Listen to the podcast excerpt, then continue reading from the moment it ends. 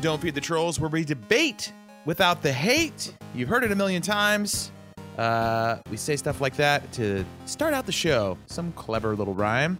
Uh, but today we're talking with Matt Carter from the Bad Christian podcast, uh, who longtime listeners might remember from episode 23. Yeah, I know you remember the numbers of every episode we've done.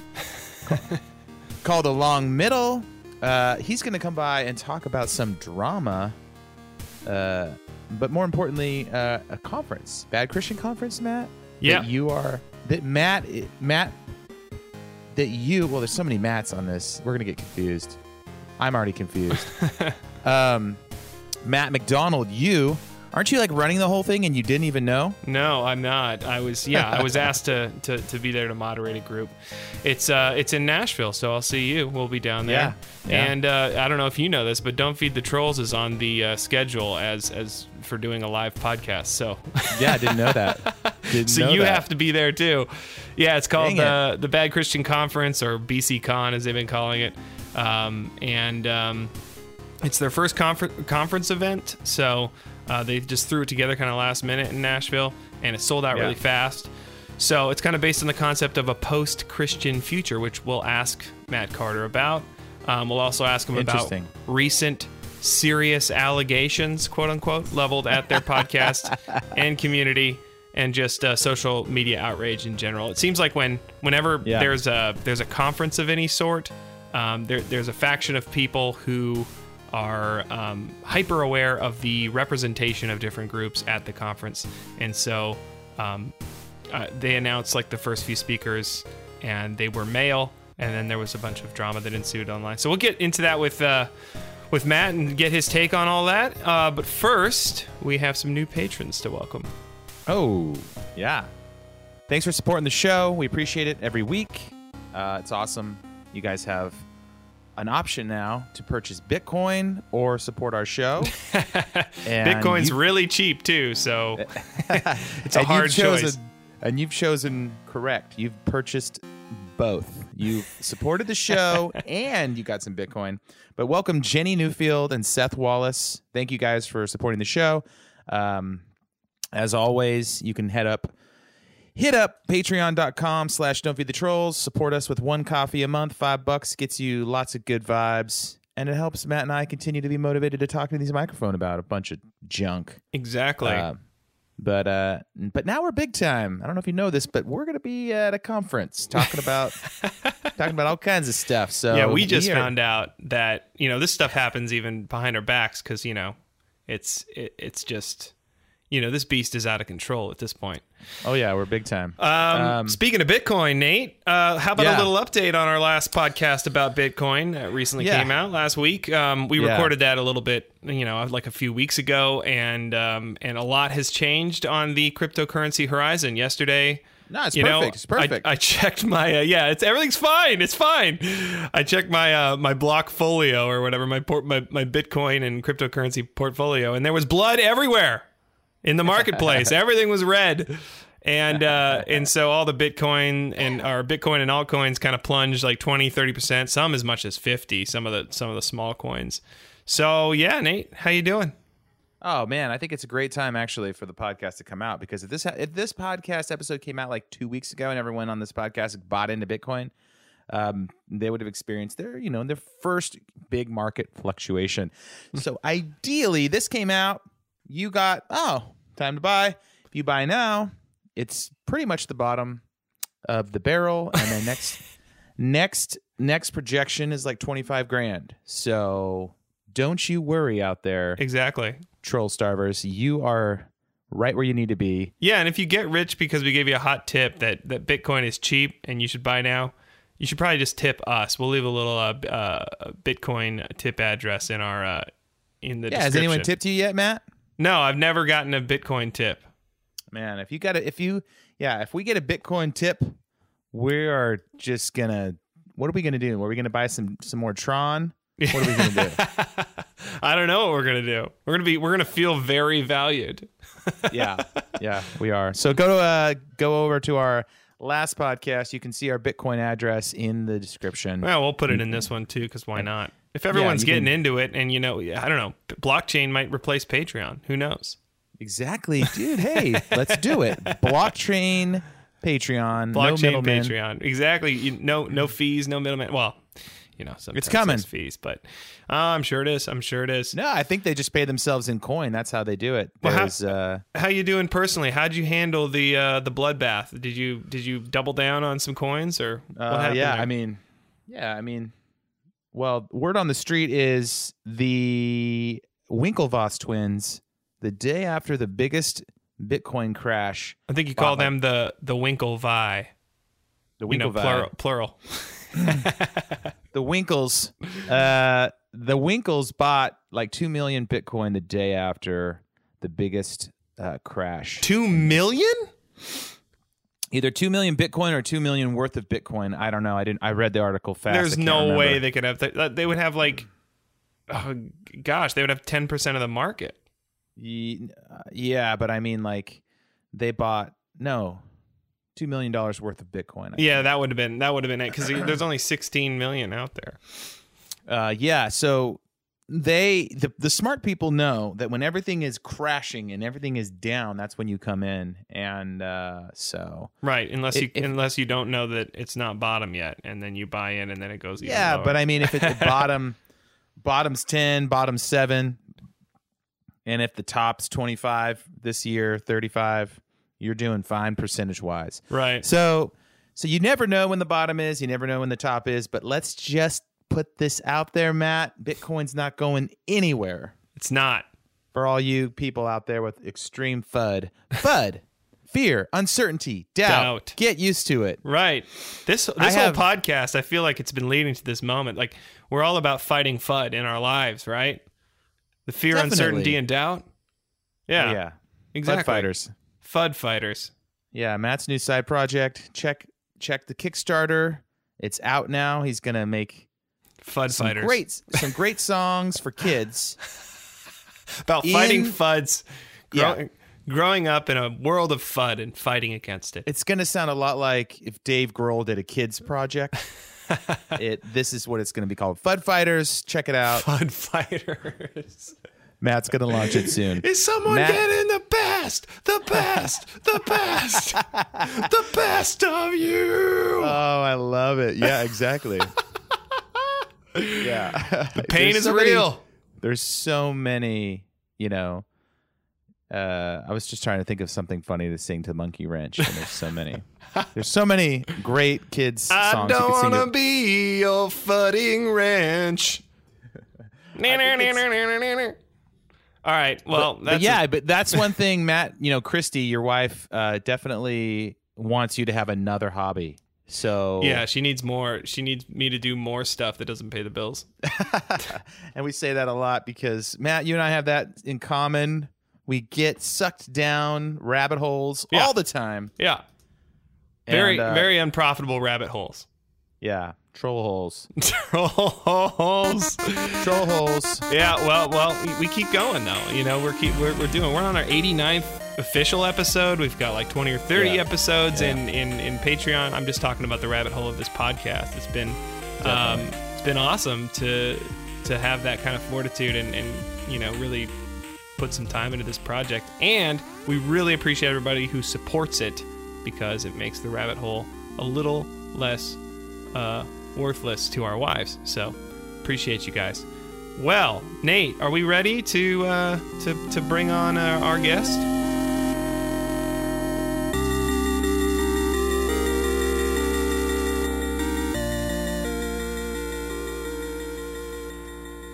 All right. There he What's up?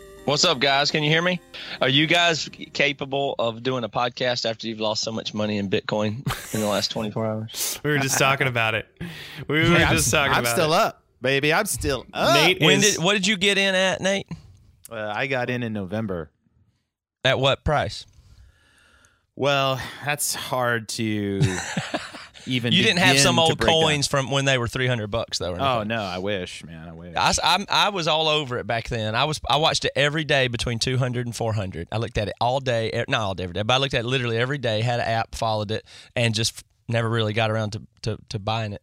But I was gonna, I would have bought four or five coins at, at 400 bucks. I just Oh, man. happened not to. But I've been I was following it for way back then. Are you was- into it now? Nope. I've, Oh. I've been telling people once it drops below ten, I might get in. It but just even now, dropped I s- I s- today. yeah, It just I did still don't today. think it's good to get into. I still think it's a money loser. I love it. I love the skepticism. I think I think oh, loser is a good word to describe what's going to happen in about five years. Everyone's going to be like, "Damn, I'm a loser." Possible.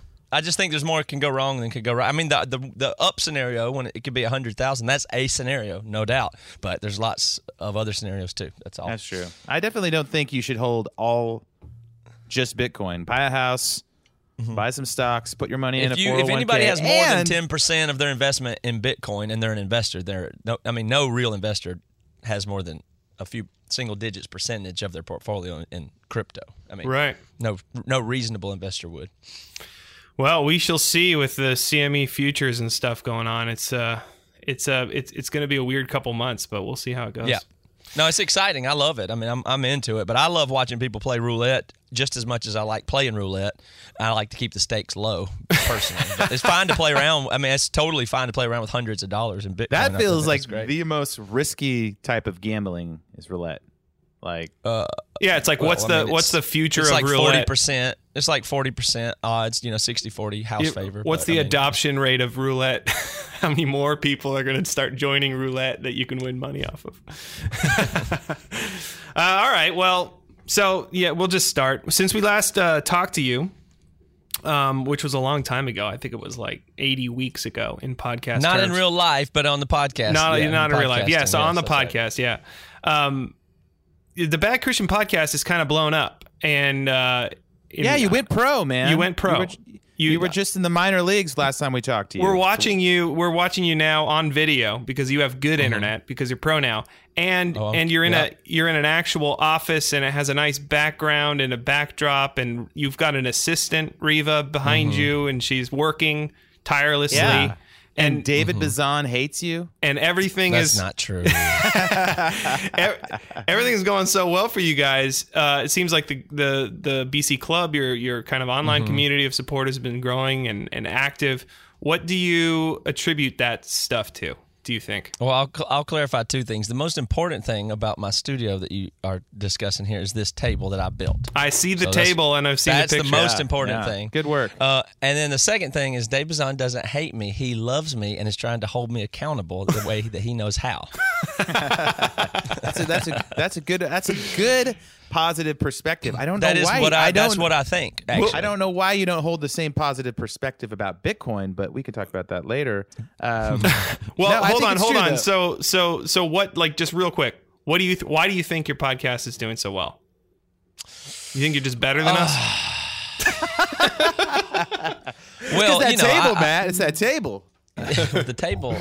No, the, the the thing about it is, I mean, of course, there's no way to know. I mean, it's like tons of times there's a band that'll blow up that'll be a surprise or a podcast or a TV show, and it just couldn't be calculated like what that's going to be. But if you roll the dice enough times, certain things are just going to resonate, and it's always going to be an accident. It's almost like an evolution, you know, like how many podcasts and ideas and people trying to do a thing don't make it, and sometimes it's just a, a the right it's like the right uh, shape fits in the right hole, and it's, it's going to happen sometimes, but it's Right. not something that's necessarily calculatable. So it just happens to be what we already are or we're doing fits just right at the right time in with a way. the And with the kind of the yeah. Mm-hmm. culture and the movement and the changing and all that. I Yeah. did. I did listen Yeah. to last week's episode, and I really enjoyed it. By the way, Which one? Which, which one? the one with the Shack author. Oh yeah, that was a really good. Oh, one, you yeah. had William Paul Young on. Yeah, he was great. Yeah, really, really good. I've- Solid. yeah. Uh, Yeah, for a heretic, but that's cool. So Right, not only are we friends, but I do listen to your podcast from Well, time to thank you. Yeah, Thank you. But I think there's another big element that makes our podcast work that is just, I, I feel pretty strongly that there, this is basically what I always think of it at. If I had to think of what our podcast is like, it's there's a jungle out there, and you somebody's got to go through it with a machete, extremely low resolution, and just kind of cut a trail and clear out some elbow room, like you've Yeah. cut- grabbed a, a, a rebound and you got to clear out some space. Yeah. y- it has to be done. Everybody that- wants to head so down that the more, jungle, but so that more know. civilized people can come in and like set up some actual Of t- tents and huts and, Yes. and and build some civilization. Uh, right. Yeah, and make a path and then a road and then a city or whatever Right, it is. But right. you got to get out there in the jungle and do the dirty work. and it's rough. It's rough work, and it's you know it, it's fun. We're, we're rough. Yeah. We're rough Yeah. around It's the tha- edges. and it's also thankless. yeah. But but you see, it seems to be resonating with a lot of people. Is what I'm saying. It's like people are are drawn to whatever your brand of kind of brash. Um, and maybe maybe lowbrow humor, but also like sincerely trying to trying to trying to figure out a better way is- a better way to be.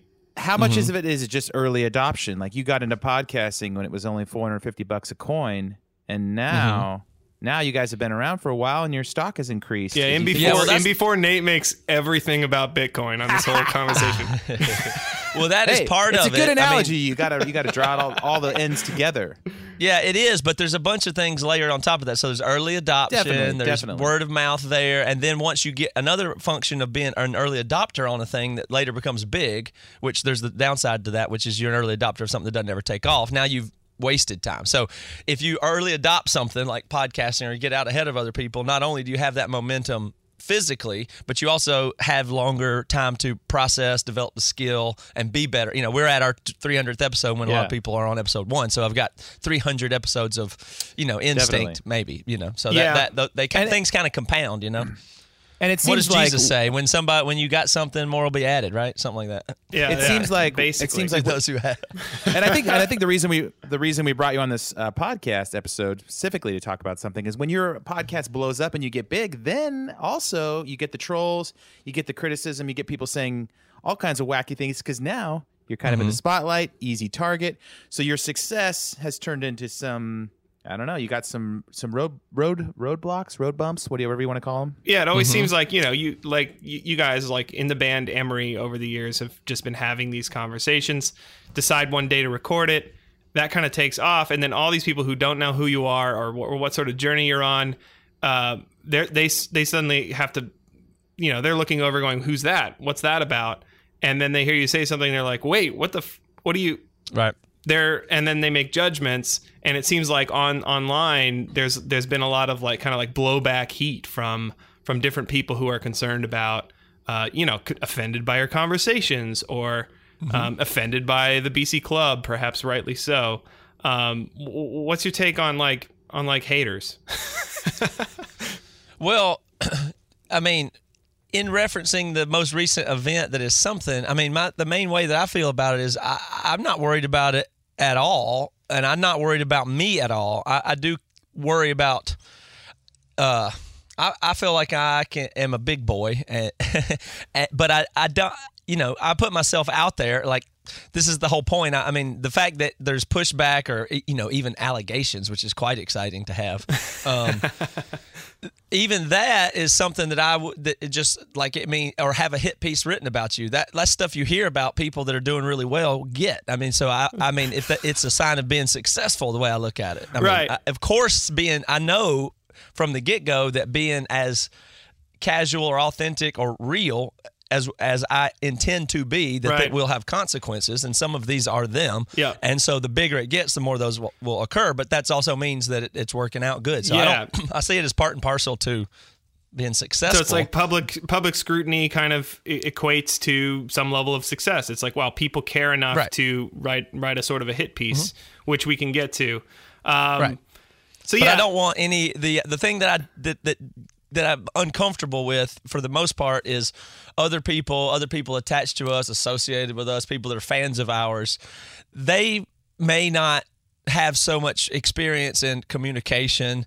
Uh, they may not have totally worked out what they think and what what their thoughts are and how to act in a public sphere. So if you take a casual listener and thrust him into some argument with journalists and activists and podcasters and professional communicators that can get it can get sideways really fast and i don't i don't i feel bad for those people i mean that, Right. that's And that's, that's a kinda- weird thing we kind of saw that this week with that whole Aziz Ansari thing where like that Mm-hmm. babe.com or whatever wrote a really bad piece on a serious subject. Mm-hmm. And it And it's a bad piece, and so, but it's going to get pressed. But it wasn't. I mean, so it's easy to attack it, you know. But it, it doesn't really belong in the big leagues of sexual harassment. you But that's what what I I mean? think's kinda Or going whatever. on. I mean, That's what I think is kind of going on is you just got anyone and everyone thinking that they're like some journalist and they're going to start going. Mm-hmm. That's right. The Bad Christian Podcast is a full of misogynist men who don't know what the hell they're talking about and it's terrible. And it's like, wait, what? What? Like, uh, I, I- I guess I just think it's frustrating that anybody, you know, everybody on Twitter thinks that they're working for CNN now, and uh, it seems to come yeah, it's, they're- everybody's meeting in the middle. I mean, there's no doubt about. they're the, working the for highest, most yeah, things down to the lowest dummy, and everybody's pretty much on the same playing field. Right. now. That's okay, but that's these are the consequences. So let's catch our listeners up. Uh, you- you- stop me if I'm wrong about any of this. You guys faced some flack when you announced the conference, the BC Con in, in Nashville, which is going to be coming up here the 27th of January. Um, Yep. So you announced the conference, and uh, the first few speakers that you announced were male, and uh, some folks from the hashtag Church Too movement, maybe who who maybe already don't like your podcast, decided to tweet some dismissive. wait, co- wait, wait. What's hashtag church too? Church Too is like a it's like the church version of Me Too. So like Mm-hmm. it just kind of it's highlighting stories of church abuse that that might have been suppressed. Um, I think it's I think So- it's a pretty so good idea to be honest. But These speakers are well, these are just part of, activists. part of the problem. No, activists. No, no, no.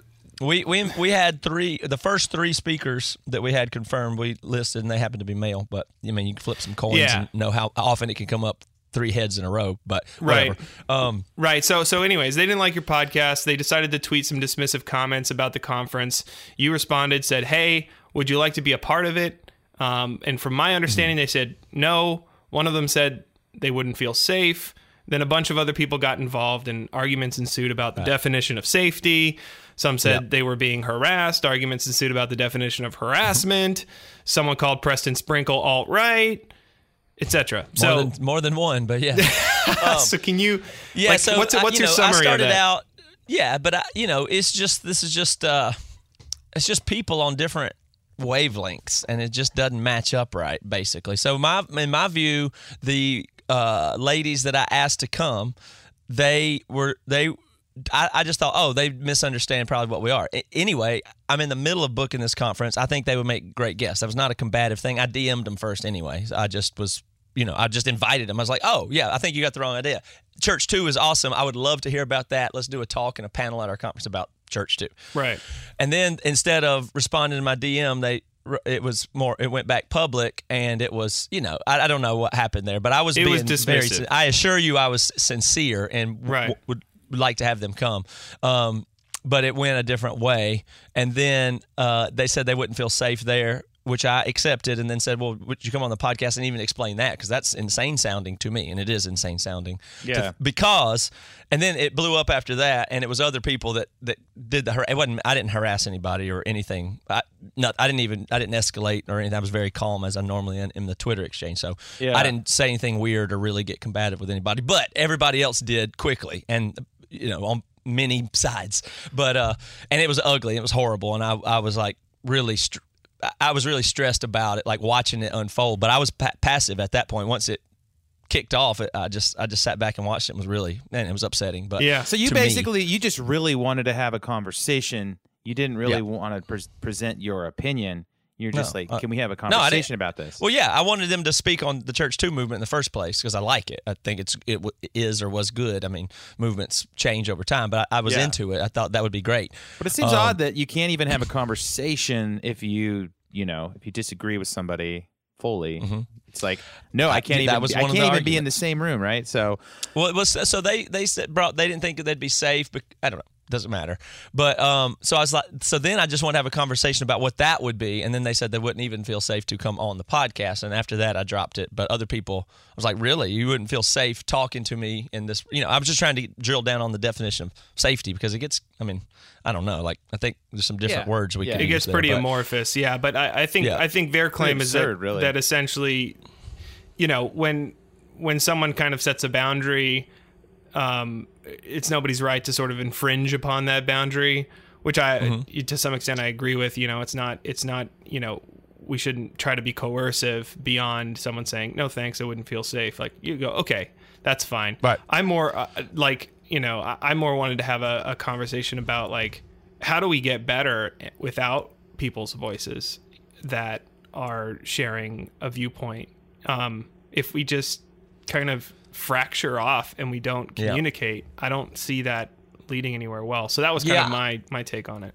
I'm a little lost there too, but the the point is to me that all the, here's what was so weird about it is the argument was about I, I suppose it was about that Preston Sprinkle ha, is homophobic in some people's views by his what his theology says, which I don't believe is true at all. But I, even if that was your perception, that was maybe the issue. Now I'm affirming and our podcast and most of our podcast audience is gay affirming.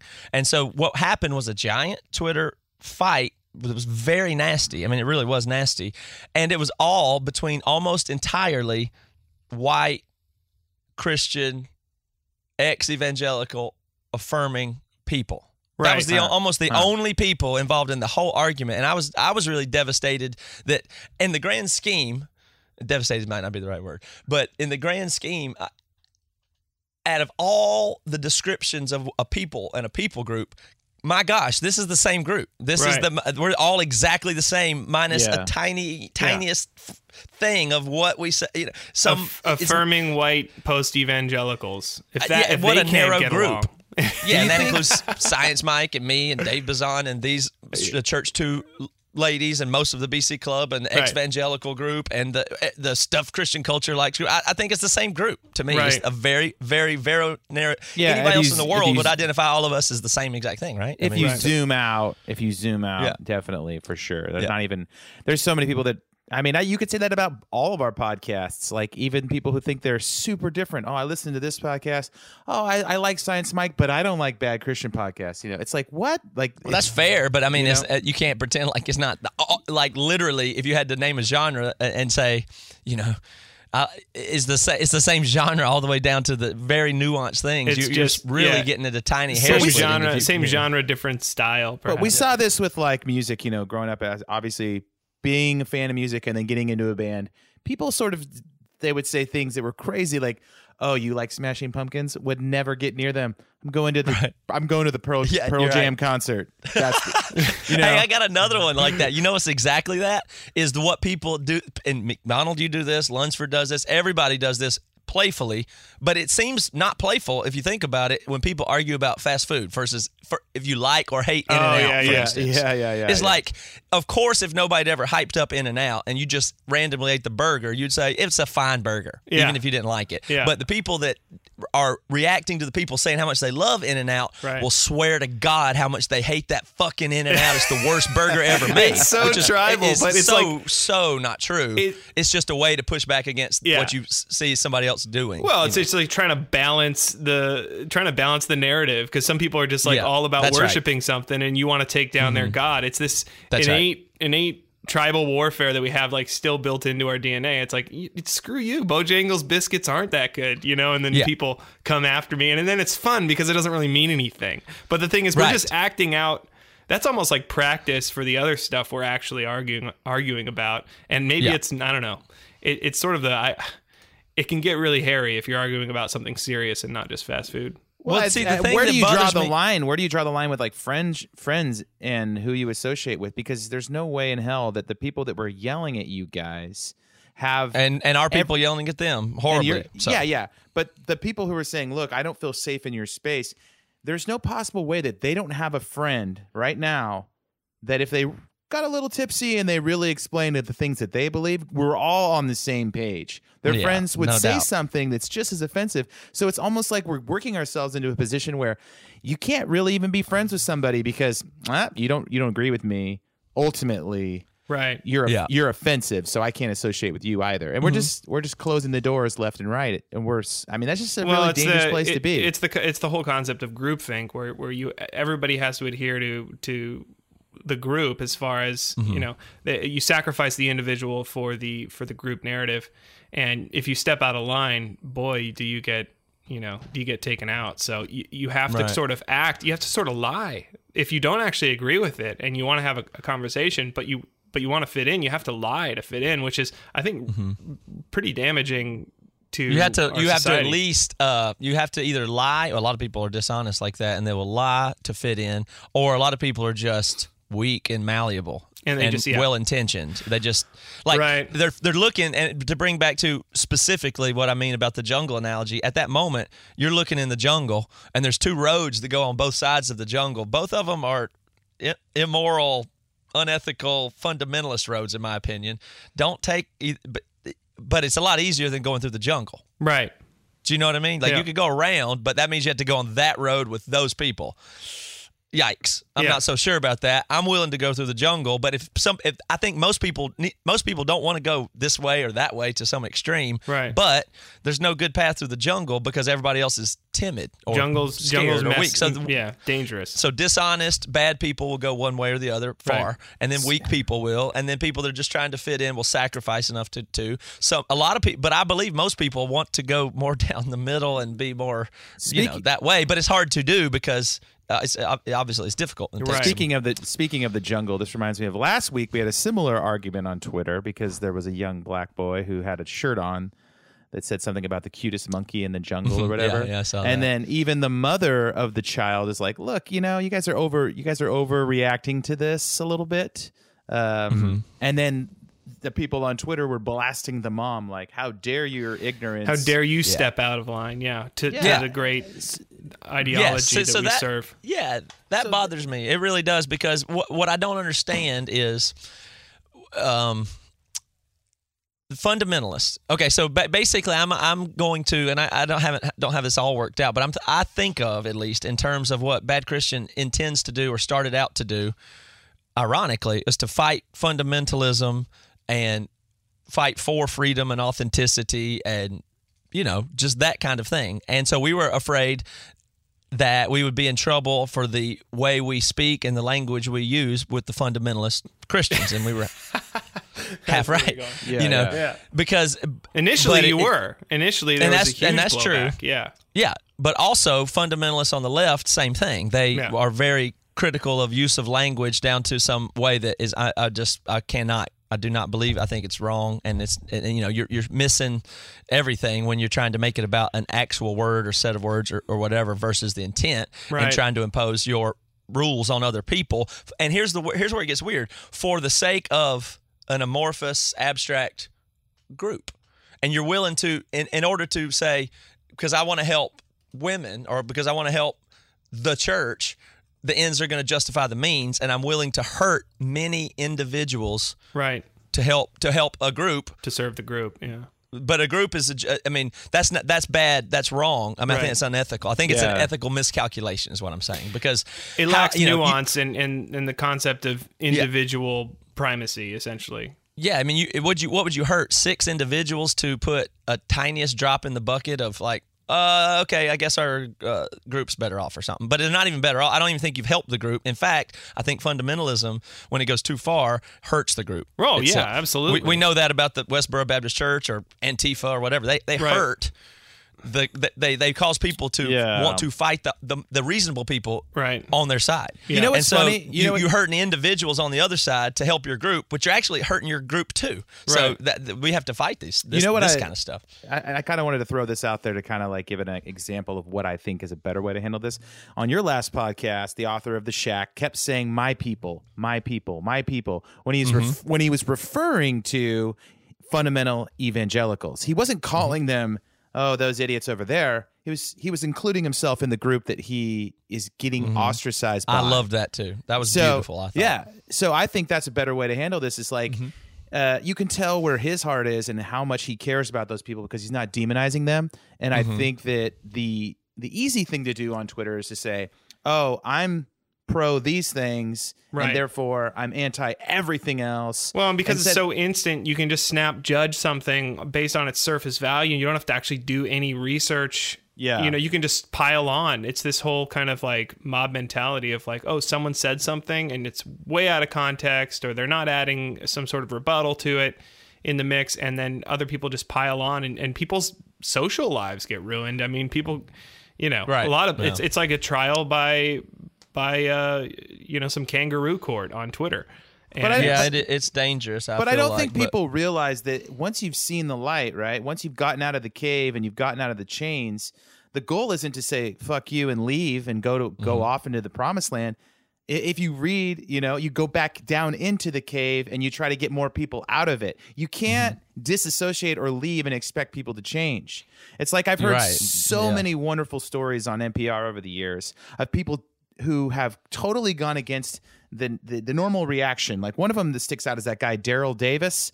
I don't know if you remember his story, but he was like a keyboardist.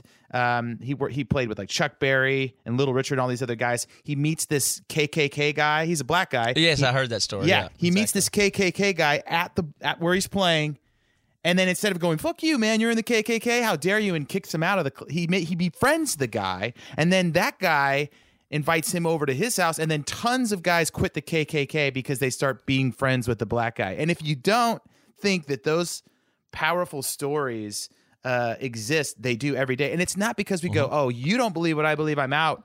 It's like I'm gonna I'm gonna double down. I'm gonna force myself into your life yeah. and and make you change. the because- very uncritical demonization of people on on Twitter Oh, is yeah. definitely concerning. Well, okay, so Yeah, I watched anyway. I watched the kind of the drama go down, Matt, with the the announcement or whatever, and I kind of got involved with some questions or whatever, but uh, I don't know I don't know if that caused any harm or not. I'm sorry if it did. Um, so I watched it all go I've been down. apologized to a lot by people that are in, in our fan club or that I know personally, and they're like, "I'm sorry, you want me to show? Do you wish?" I'm just like, "Look, I can't. I mean, no Yeah. apology. I do not. I would not re- accept an apology from somebody. To you can get yourself as much trouble as you want, but I, or you can destroy somebody on Twitter if you want. I don't care. Right. I don't take responsibility for, for what you say. Yeah, I don't- And I, and I'm I do accept that it will reflect on me to some degree. Yeah. And that's okay. I can I accept that. I wouldn't infringe on you. I wouldn't ask you not to do it, even Yeah, if I, I thought think it was I really was- bad. But consider how much stress and anxiety you're putting on yourself. I don't think it's Right. worth it. So I tell Yeah, people I, wouldn't do that if I were you. But I, I don't worry about me. definitely I definitely was like up late with with my uh Yeah. my notifications going off or whatever.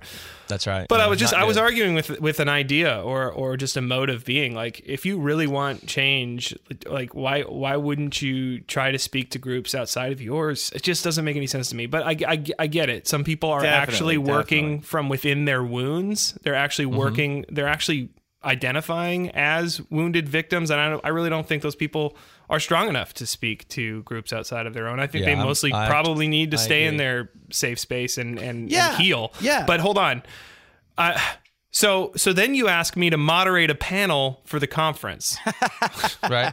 and I'm like, "What's it on?" And you're like, "Masculinity," and I'm like, "Oh, great."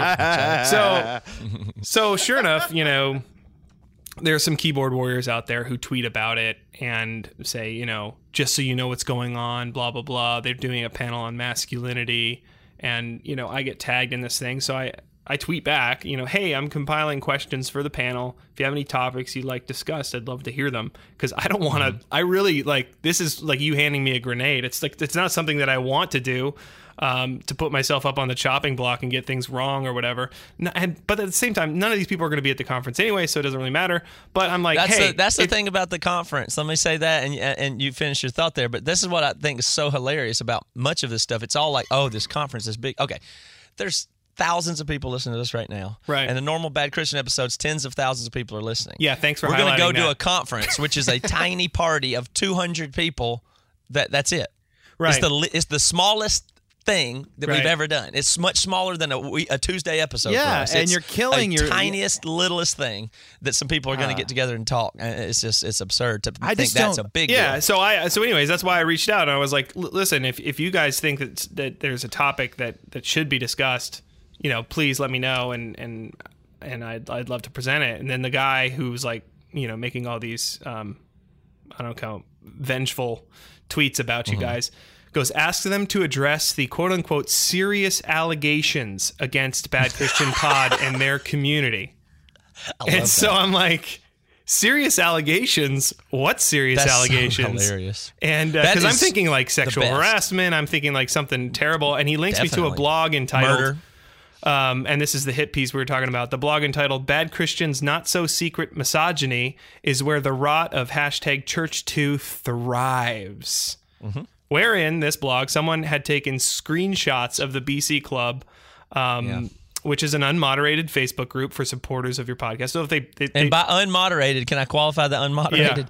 It's literally unmoderated. Yeah. Like it. Uh, there's been three times when things got so out of hand over there, just because there's a thousand people and. It's the size of a high school, so you can imagine people get to fighting sometimes. They're Right. people, and so we've had three threads where it got nasty and then after three or four hundred comments uh, we paused the comments but we didn't take the post down or tell anybody they shouldn't have said anything. There's never been an admonishment of any kind of anybody. It's one of our principles, really. I mean, we just say no matter what, this group is what you guys are going to make of it. We don't participate in the group very often. I mean, it- Right. it, gets hundreds of comments a day. I don't even see most of them, most any of them, most days. Right. Um, and it's it is literally an unmoderated thing, like a just some I don't know what's unmoderated. right and somehow Reddit this or something. But this blogger had gotten pictures or screenshots of people kind of responding to the criticism Mm-hmm. on, uh, of bad christian pod and and some of these people had said some really terrible things like calling Mm-hmm. calling one of the girls a c word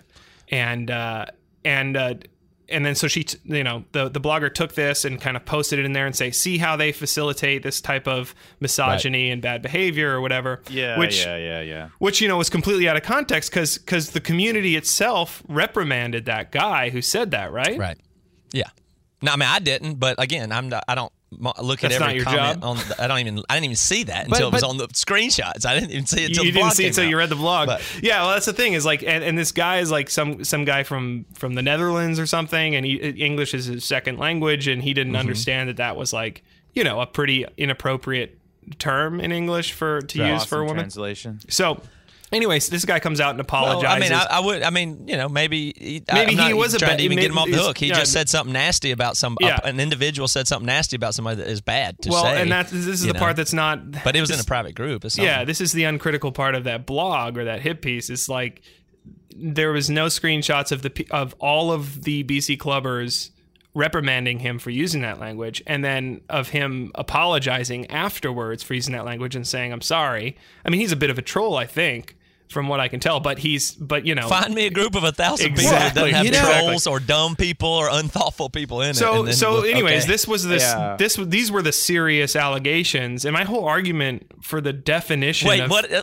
How about yeah? Tell me what the allegations are. the that- if you had to allegations say in one were that sentence, you guys What are the allegations? You guys facilitate misogyny and the rot uh, of uh, where the rot of the church too movement thrives. Essentially, is that is that you know abuse of women is um, is is is protected and encouraged in in the bad Christian community, which I think is just Mm-hmm. Way- way way out of. And so my my whole the, argument. the way I got it from most people is the allegation is that we allowed those people to say those things. That that's what we're alleged to have done. Well, so the we have allegations, which is Well, very weaponized. So, and the only language, part of that, but- the only part of that hit piece that included e- any one of the bad Christian hosts was people saying, you know, what's going on here? What should we do? And Toby saying, just scroll on by, like, don't get involved.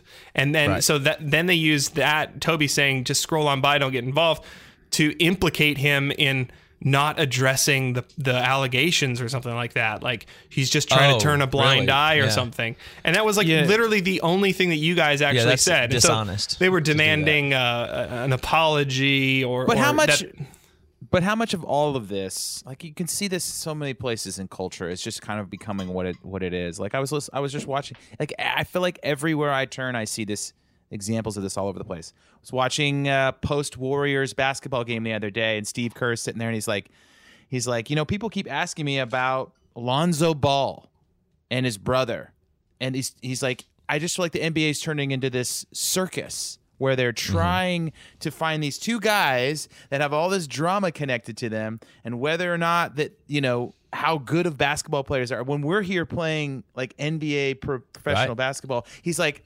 I was talking to an ESPN reporter, and he says it's not our choice. Our bosses are saying you got to go over to Lithuania or wherever they're playing, and you've got to get dig up the dirt, and that becomes what the NBA is talking about. Mm-hmm.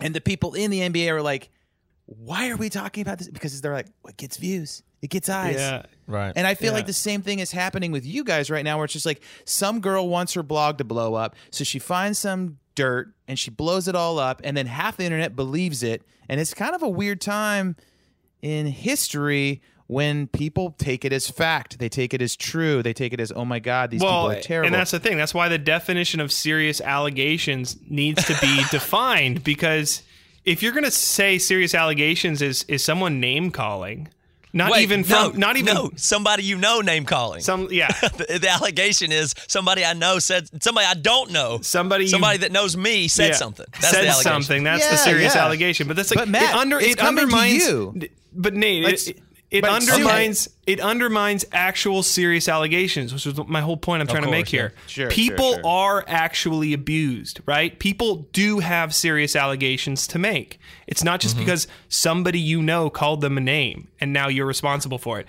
I think of like the fable of the boy who cried wolf. Yeah, if the mob crowd y- y- you know has to run every single day, then the people right who are if they have to run to defend every fake serious allegation the time will come when an actual serious al- accusation or allegation gets ignored.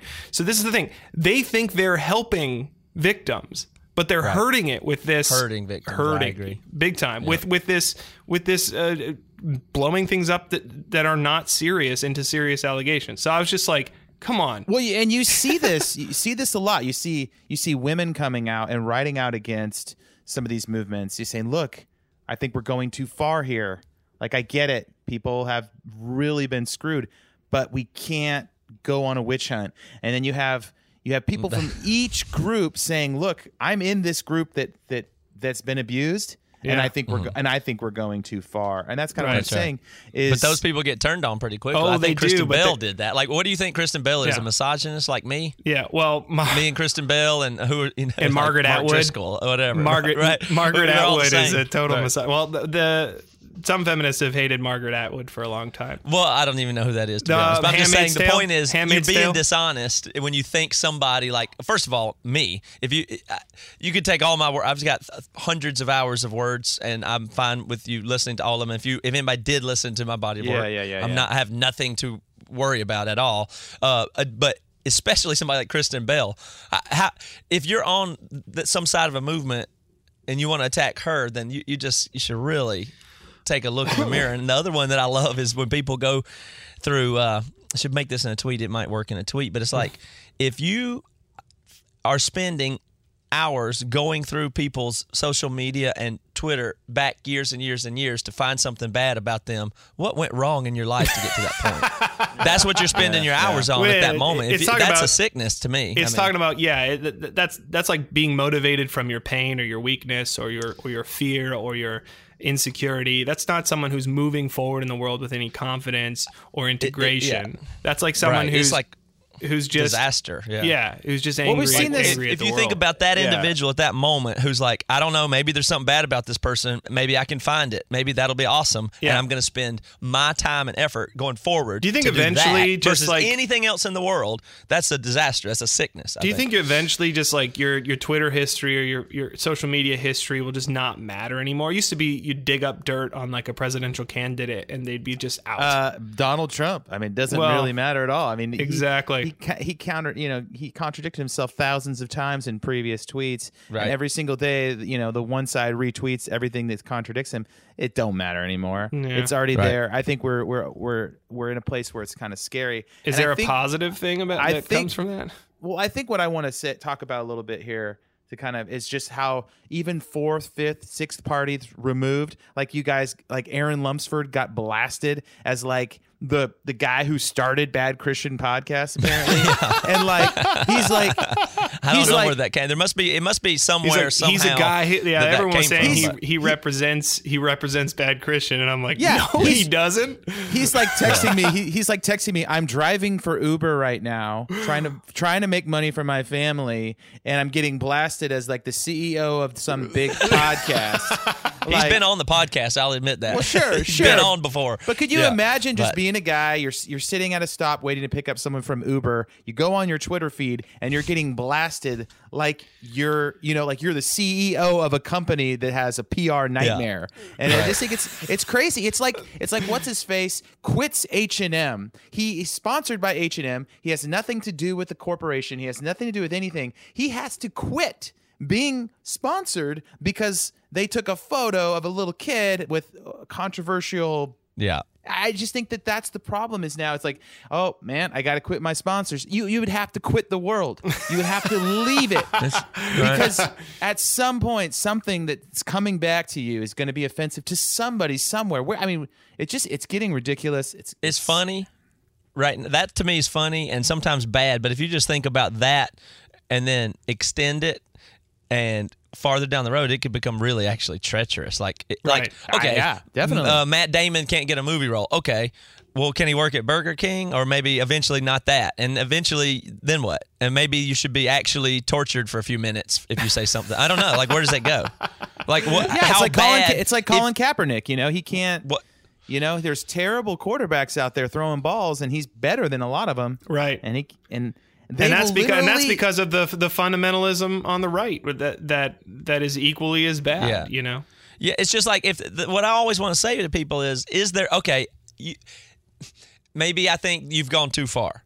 Okay, maybe you disagree. Maybe you think this is how far you should go. But please tell me what would be too far. Just Yeah. name something that would be too far that you will then turn and start criticizing the people that go farther. Just tell me where that line is. Right. Will it be when people are not allowed to work ever again if they've ever made one mistake? Then will you say, no, that's too far? Will it be when you, you know, criminalize every form of speech you don't like? Then Right. when, when people start doing that, then will you say, oh, actually, that's too far? Right. Will it be when you start killing people that you don't like? Th- at least then, I mean, like, just I don't care what your line is, but just of course we'll agree at some point, right? Like Yeah, maybe we're yeah. splitting hairs right here on this spectrum. But when is it that you, or is it just no matter what, as long as it's as long as it's fuck those people, it doesn't matter how far we go, Right, Because right. that just obviously that is how genocide, That's and how the tyranny worst things that happens. ever You know, happen it's happen funny. like that. So I was talking to a friend the other day, and this could be a little bit off topic, but I think it I think it relates. But he, we were talking about this, and he says, you know, someone could write a piece today about how they could trust in Jesus more, because today, you know, anyone who works for a church staff has to be sort of uh, uh, identical in terms of personality. But the fact that Jesus uh, had uh, Judas type figures in his cabinet, people that he knew were going to turn against him lends credibility to him as a human because he he was sort of beyond this association that game that we play as human beings but he kept these murderous treacherers in his party even though it didn't matter to him that he would be associated with those characters what what mattered to him more was that he actually broke through to those individuals versus what the PR would come from being associated with these people Right, and I thought man that is a damn good argument like I can't like that's true. Like a church today would, would Judas would be fired immediately. Get him out of here. He's gonna bring down the whole church. Get him out of here. You know what I mean? Whereas Mm-hmm. it didn't matter. That's it. It's the first time I've heard like a, a nice uh, like a defense case for Judas, but it, poor poor Judas. Oh, I would say Judas was the first disciple to get it. He was the first to go back to the church, throw the money at him, and say, "Take this shit. I don't want it." If anything, I think Judas was the, the guy that felt guilty right away. He knew what he did. Versus the other guys were slowly denying him for Yeah. years. That's I- true. I guess so what, I'm are you what are you talk, or- or for- t- for- talking for about weeks. is a is a term that that Jon Haidt uh, has used a lot is heterodoxy. Um, Mm-hmm. and he's started this heterodox academy, which is talk, which is getting a bunch of professors on board from a variety of different campuses to try to make sure that there's a balance of um, ideas. So uh, you know, everyone's talking about uh, Exactly. We need diversity, diversity of, of of culture, diversity of ethnicity, of people groups, but there's no diversity of, of thought on these campuses. A lot of times, um, kind of all roads lead to one, and and and people are are you know the majority is is everybody sort of agrees, and if you don't agree, you're kind of ousted or or you know you live on the fringe. And so his whole heterodox academy is about making sure that there are multiple different uh, uh, ideas and um, that there is actual not just diversity of people but diversity of thought and uh, and and I think that's kind of pointed to what you were talking about Nate is that without that you really can't have um, you're really going to get it wrong because not making everybody coercing everybody into one ideology is just always going to be disastrous. You need balance. You need the Yeah, you need the Yeah, liberal matter what the people going out yeah. And and opening the borders and you need the conservative people scrutinizing those who cross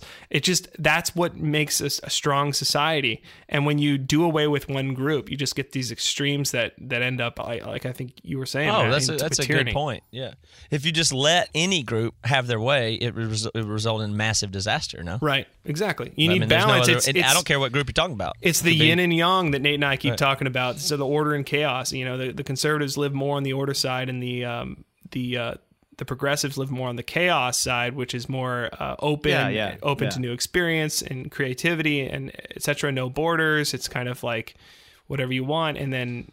But if you live over there, it just it will become all chaos, and you don't want that. Right. You know, you Well, I need thought some about that this structure for week. society. I thought about this week when I was thinking of, you know, even though I've kind of, you know, when I was listening to your podcast last week about penis substitutionary atonement and these ideas, I was thinking that, you know, I don't Penis use substitutionary atonement. penis substitutionary. Penal. Penal. And uh and i was thinking about how often it is easy for me because i feel like i've left that arena a little bit and i'm wandering around kind of seeing what else is out there. Um it's easy for me to look back at that arena and go those guys are idiots those guys are idiots. And i think to myself you know i gotta use more inclusionary inclusionary language just like um, the author of the shack did where like look this is my heritage. This is what i grew out of. I grew up in a southern baptist church. I can't hate on those people. Like they're there. They're doing their best. They don't they might not know where they are. They might not know that they're stuck in uh, a black and white type of thinking. But it, but if I rail on them from the outside instead of trying to walk into that space and have a conversation and be inclusive it's not gonna it's not gonna do any good for anybody right Right. Correct. So- and I, but I it's feel so hard that to I have that. Um, that view is one I'm trying to adopt. Um, but and I, I mean it genuinely that the person that wrote that blog or the ladies that didn't want to come to the conference in the first place, I have a what I think to be a pretty charitable view of them. I don't wish them harm, and I think that I like them and probably would get along with them. I don't think they share that, but that's okay. I think they're misguided. I think they're wrong about some stuff, but I mean, of course, I'm wrong about some stuff too. So I, I want to give the most charitable view of those of those types of thinking or actions because I think at at worst some people are just slightly misguided so they, that's fine. Now, like that's not that's not something to, to dislike somebody over or hate them over or try to attack them over at all. Uh, but I think the deeper you go into that mentality I think it can be really corrosive or dangerous but but it's a spectrum of how people are involved in it. Some people are like oh I'm this makes sense to me right now and they, they maybe they'll come out of it. I don't know. Yeah. and then but the wor- the worrisome part is they have all these tactics and the a, basically anytime somebody starts sounding like a script like you can guess what Yep. they're going to say next Yep. about uh, something you know that you think about fundamentalists on the right what's what is the Sure. what is the the, the roper pe- the Westboro about to say oh Right. all these people burn Wrath in hell because of the- God. Yeah, right exactly. it's a script I mean it's not original thought and then on this other side it's as soon as people start talking about enacting emotional labor and that racism can only be this and that and these you know Violence, and, uh, speech is yeah, or, violence. or you're being dismi- any comments you make they say is dismissive. You know th- these types There of things. There is no it's like, oh, objectivity okay. because you're white. right. So th- this sounds like a script, and so that's a whole that's a whole system basically that exists that people fall into. But I don't I'm not I don't think the individuals are necessarily bad people, but this system is gaining a Well, lot I of had this- traction. I wonder And I- if I had this I wonder white- if it, I sorry, had this gonna white. say- uh, go ahead, Nate. I said I was I was I'm wondering if historically if you can look at any major oppressive regime that went on a terror and just if it mm-hmm. all started with this type of thinking. If I it all, think it did. I, I do think Oh, that. do the research. Yes, absolutely, Yeah. it happened. You look at look at Russia in 1917 and see what happened for the next 30 years. I mean, it was this total overthrow of the oppressive, wealthy class Right. of people who are who are seen as only having their wealth because um, they were motivated by power, and they only maintain that power by uh, oppressing people. And um, by and so anything to take them down is good. right. Anything to take them down is good and there's no way that you could be you could be getting it wrong because the only lens through which you look at a hierarchy or a dominance hierarchy is is the lens through which uh, there are oppressors and victims. And so what they did was they killed all the wealthy successful competent intelligent farmers off and then like 30 million people starved to death that was just like one small portion of of w- the way that ideology went. When you don't leave anything else, any other room for uh, a hierarchy to to be built, if it's only about power and dominance and oppression, you really divide the world into good and evil and good is the mm-hmm. victim and evil is anybody who's not the victim. And it's just not a nuanced view. It doesn't take into account any level of competence or intelligence or grit or self-determination that anybody in any group you know you can show it- it's been represented that that you can be the most competent person in in a in a room and succeed and be any color, any gender, any sex, whatever. It has happened and it continues to happen. So to say that it's only power and oppression and dominance, it, it totally takes out the competence just piece, silly, and then it but makes yeah. and then it makes victim pe- victims completely victim. Like they they have It coaches no people into being victims. they have that's right. exactly. They have no choice. They have no responsibility. Everybody wants to talk about rights and no responsibility. They have Mm-hmm. no responsibility to better their lives because it's all them. It's they. It's the other. It's the oppressor. And I just don't think that ideology is helpful. Now I do understand that there's there are hierarchies of power that are supported by systems of mm-hmm. that were set up in in Jim Crow and white supremacy and and the fact that we had we had slaves in this country and integrating them into the populace has been wrought with bad ideas from bad guys and or just even people who who don't you know don't see the whole picture. And that's that's got a lot of systemic problems. But to say that the only reason for that is white supremacy like the only reason for any hierarchy in America is white male white supremacy. I think it's just really I mean and I'm a white guy defending, you know, myself obviously. But like I just think it's really narrow narrow minded and it doesn't take into account all the nuances of the individual. Yeah. So that's my I think the thing it. that's really crazy about it is that that makes me the most nervous, and I, I like to be optimistic and think this will it'll this thing will make itself look silly and it'll self correct. But if you look at any movement, and I, this is an activist movement, and I think activism is great. I mean, there's nothing wrong with being an activist, but um, activist movements can do bad things too. But let's just take any activist movement where people have are well intentioned. Let's say Occupy Wall Street. Uh, I don't know what whatever, but you can Tea Party. Or, or any, really anything. Yeah, Tea Party, tons of right wing stuff is that way is this way. So it, it makes sense that it can happen anywhere. But when you have a well intentioned movement that some people are confused, okay, how about ISIS? That's a good one. What does ISIS do? It's an evil ideology that's trying to. uh, I don't know. That's my, my view at least. But they recruit people that are harmed and weak. Looking for something strong to be a part of and do Right. activism. I suppose they see, see that as activism, and they bring in weak people who should be pitied. They're not Right. the worst people in the world. They're marginalized, harmed individuals that get Right. recruited to ISIS. They're given a mission and a then purpose. go give the mission and go do the the bidding. Yeah. Um. So what a group like ISIS or or an an activist uh, ideology uh, could be right wing militia. Could be Antifa. uh, It could just be any role. You have people there. Once something is it ha- has like no roadblocks or is effective or has impunity, like this movement is pretty much has impunity and their tactics are working really well um, for the most part. Right now. that makes Right me really now, yeah. nervous. Yeah, right now. I mean, they've got a good thing going as far as efficacy, but uh, that is only going to attract actually truly malevolent people. If you if you are Yeah. there to overthrow power and cause harm and be a actual if you were a psychopathic bad person, this is a great place for you to go. And it's going to attract harmful people that are Right. malevolent. I don't think any of the people we're talking about today are that at all. I don't Right. have that view of them. My worry is for you know Well, the I'm, movement to do things I think it's like less that. it's I less just think that's- dangerous to be that's kinda I, I'm, I'm less worried about eh, you know I'm less worried about bad people. They- I'm less worried about malevolent people. I'm more worried about weak people who have the Mm-hmm. now have the power of the group and Yeah. have the you know, and are out there on Twitter just like trying to ruin people's lives way out of context, you know. But it'll attract the people like in the Occupy Wall Street that were well intentioned, and now that you've got people with Molotov cocktails that are anarchists that say, "Yeah, we're Occupy Wall Street. Watch this, burn down a building." Right, right. That those are bad people attracted to a, a well intentioned yeah, movement. yeah. It's kind of like if Co-opted. It, it, it kind of feels,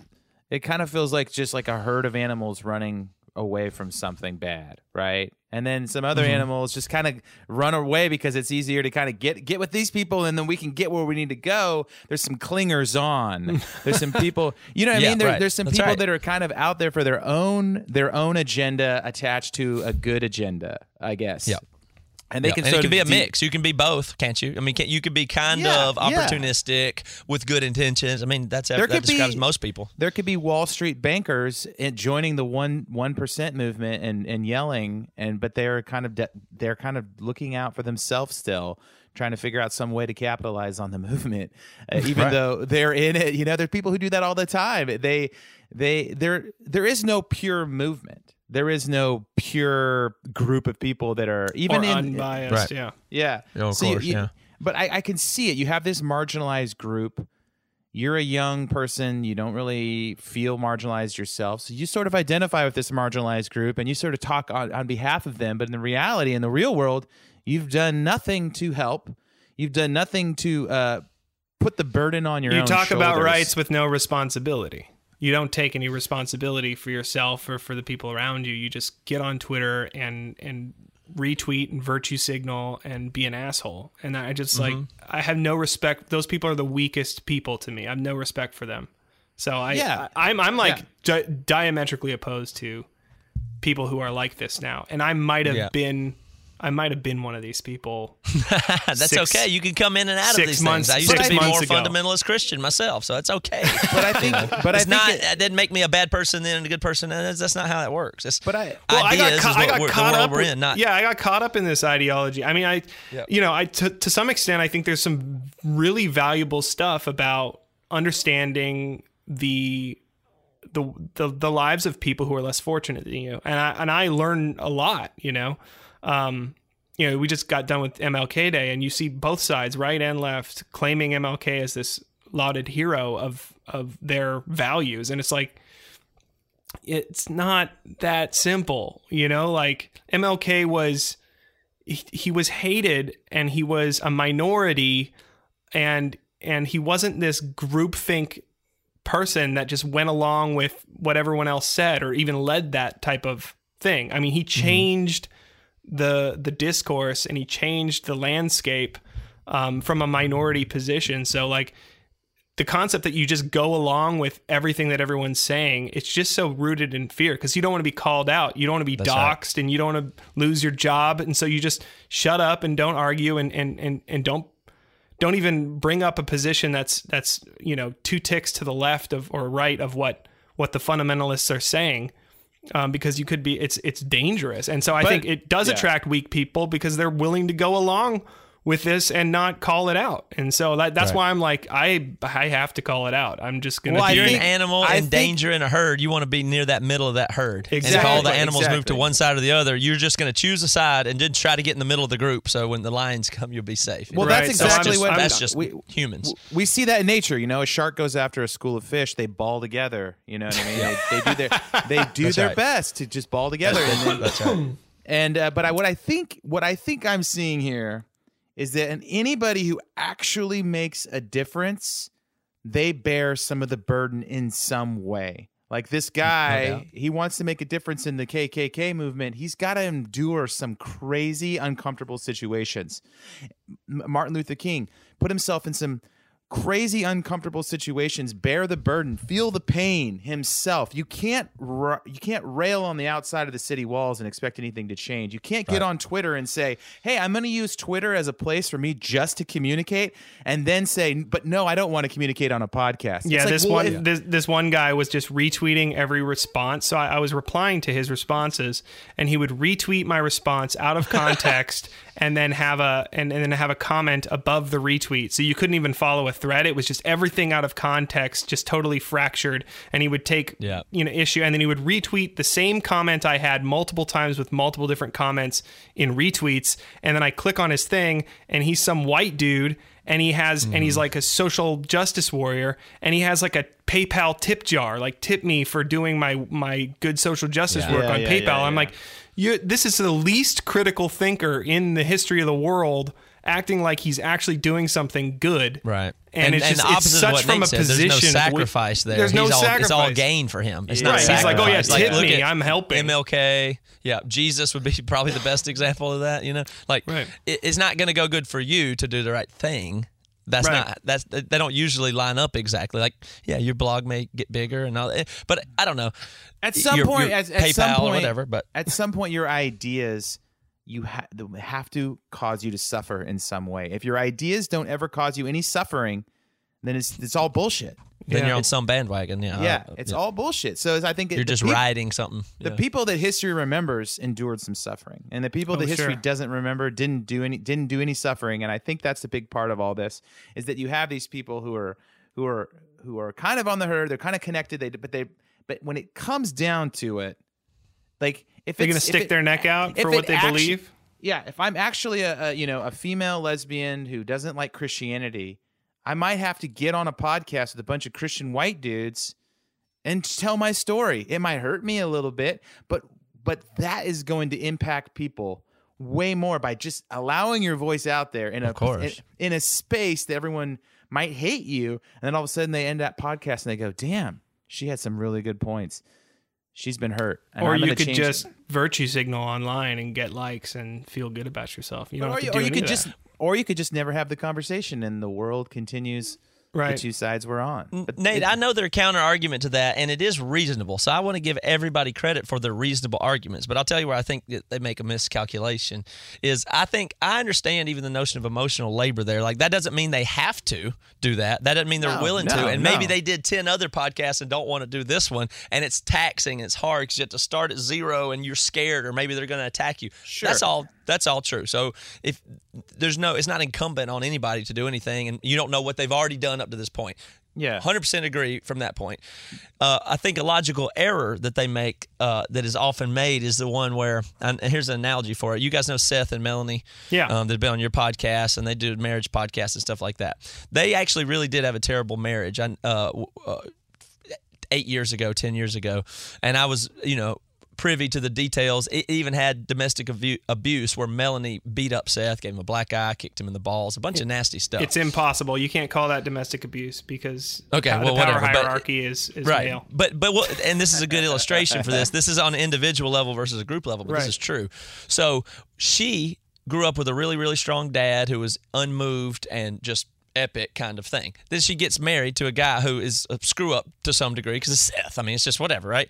And so they're struggling through these early years of marriage, and Melanie thinks everything is Seth's fault. And this is all in her words. I'm just citing it back Right. now that they've moved on and are in actually a really good place. But if she has to pinpoint it, she was so upset with Seth about everything. He, he was so bad, and she deserved better, and this wasn't fair. And he hurt her all the time from her view. She felt hurt, dismissed, not understood, unloved. And but she was and looking back on it. Uh, kind of a bratty. She didn't understand, so she thought that Seth was so big and so strong and so powerful, and just denying her being good to her. That was her point of view. She was 19. She didn't know any better. And that's fine. Sh- And she thought he's so strong and powerful and the man and knows what to do, like my dad, I suppose, is what she thought. That nothing I could even do to him would even hurt him. It's not even Right. capable. I'm not even capable of hurting him. I'm just a weak little nothing. And and so if I say mean things back to him, that's nothing compared to that look he gave me. If I say Right. the mean, if I cuss him out, that's just a drop in the bucket. It can't hurt him. He's a strong, tough man. Right. Um, if I to the point where she actually was trying to hurt him, punched him, kicked him, all of these things. And now when she reflects on it, she goes, I, I didn't realize I was even capable of harming him. And that was horrible. Right. She didn't realize that. Mm-hmm. She didn't realize that she was in power. She did have power. He doesn't know what he's doing, and he's he wasn't trying to be a bad. It wasn't. It was a misperception on her part. And so I think that's just simply a miscalculation people make when they enact some of these types of tactics. You know. and I think like- it's just a mistake that they will probably grow out of. It's just a mm-hmm. logical error. It's not a bad person. I don't think they're bad people. yeah. And that's the thing that they Oh, do that, that's tough is they say it's not your ideas you're just a bad person and that's we want to attack you as a person and I, i'm not interested in doing that about them or anybody i argue with Sure. on any side i don't, I don't i'm not looking to attack their character or say they're bad people right know? Right. that's not i'm not interested in doing I want to call people weak though.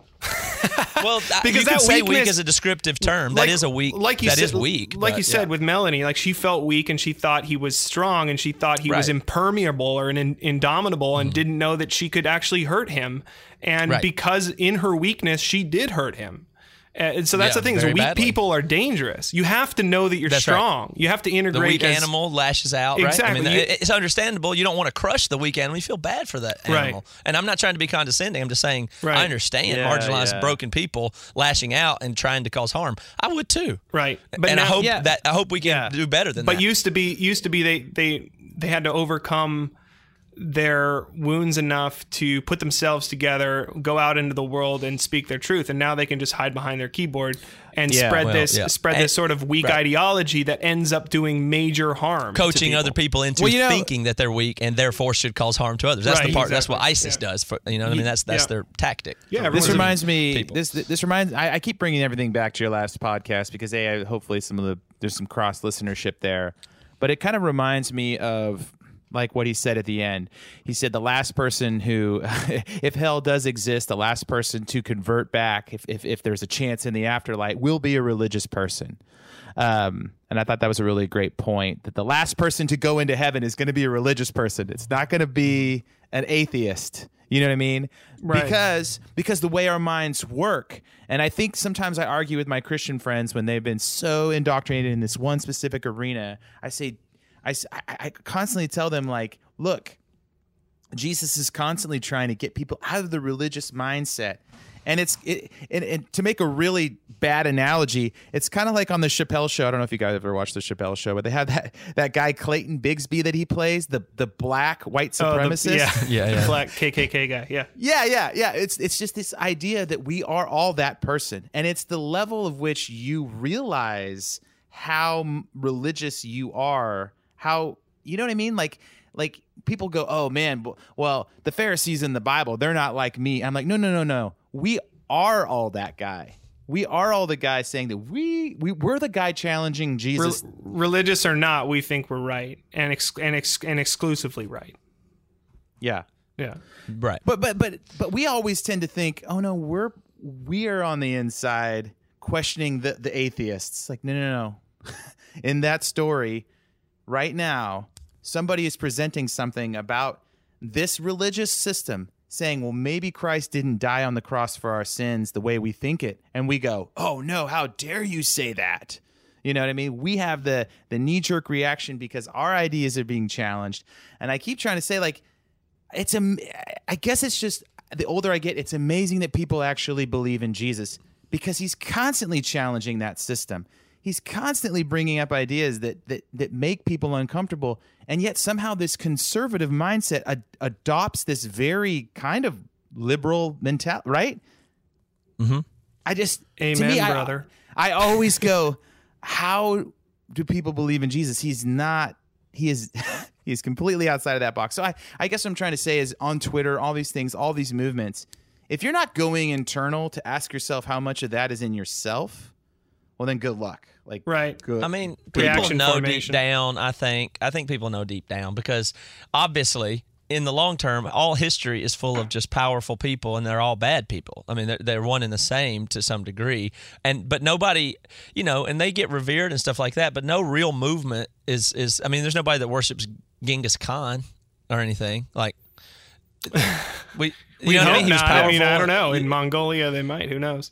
But Gandhi and Jesus and these, these people actually, I mean, you know deep down what the difference in those are. Right. you know, it's not Right. like you just Yeah. pick Yeah. somebody that is awesome and then worship them. It's not like that. I mean, Yeah.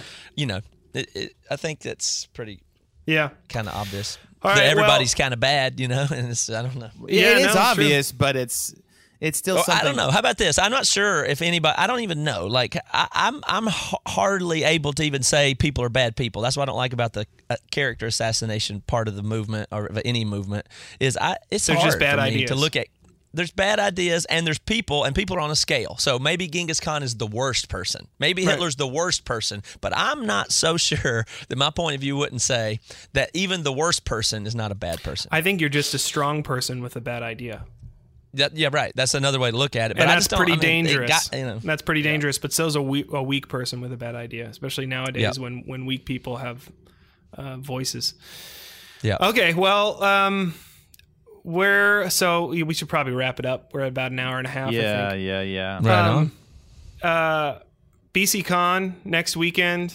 Though tickets are Yep. sold out, so Oh yeah. screw everyone in Nashville. You don't get to go. Uh, I, it could have been to maybe 2,000, 20,000 if we booked an arena. I don't know. But we sold out in one day. We had 200 tickets, but we sold out in a day. So And then there's a- I'm, there's I'm a- happy about that. But There's a concert too, right, at Rocketown in Nashville. Yes. Is that? is yeah, it- there's a concert that night, uh, sat- Saturday 27th, and there's tickets available. That's it's selling pretty well. We moved it from a small room to a big room to a bigger room.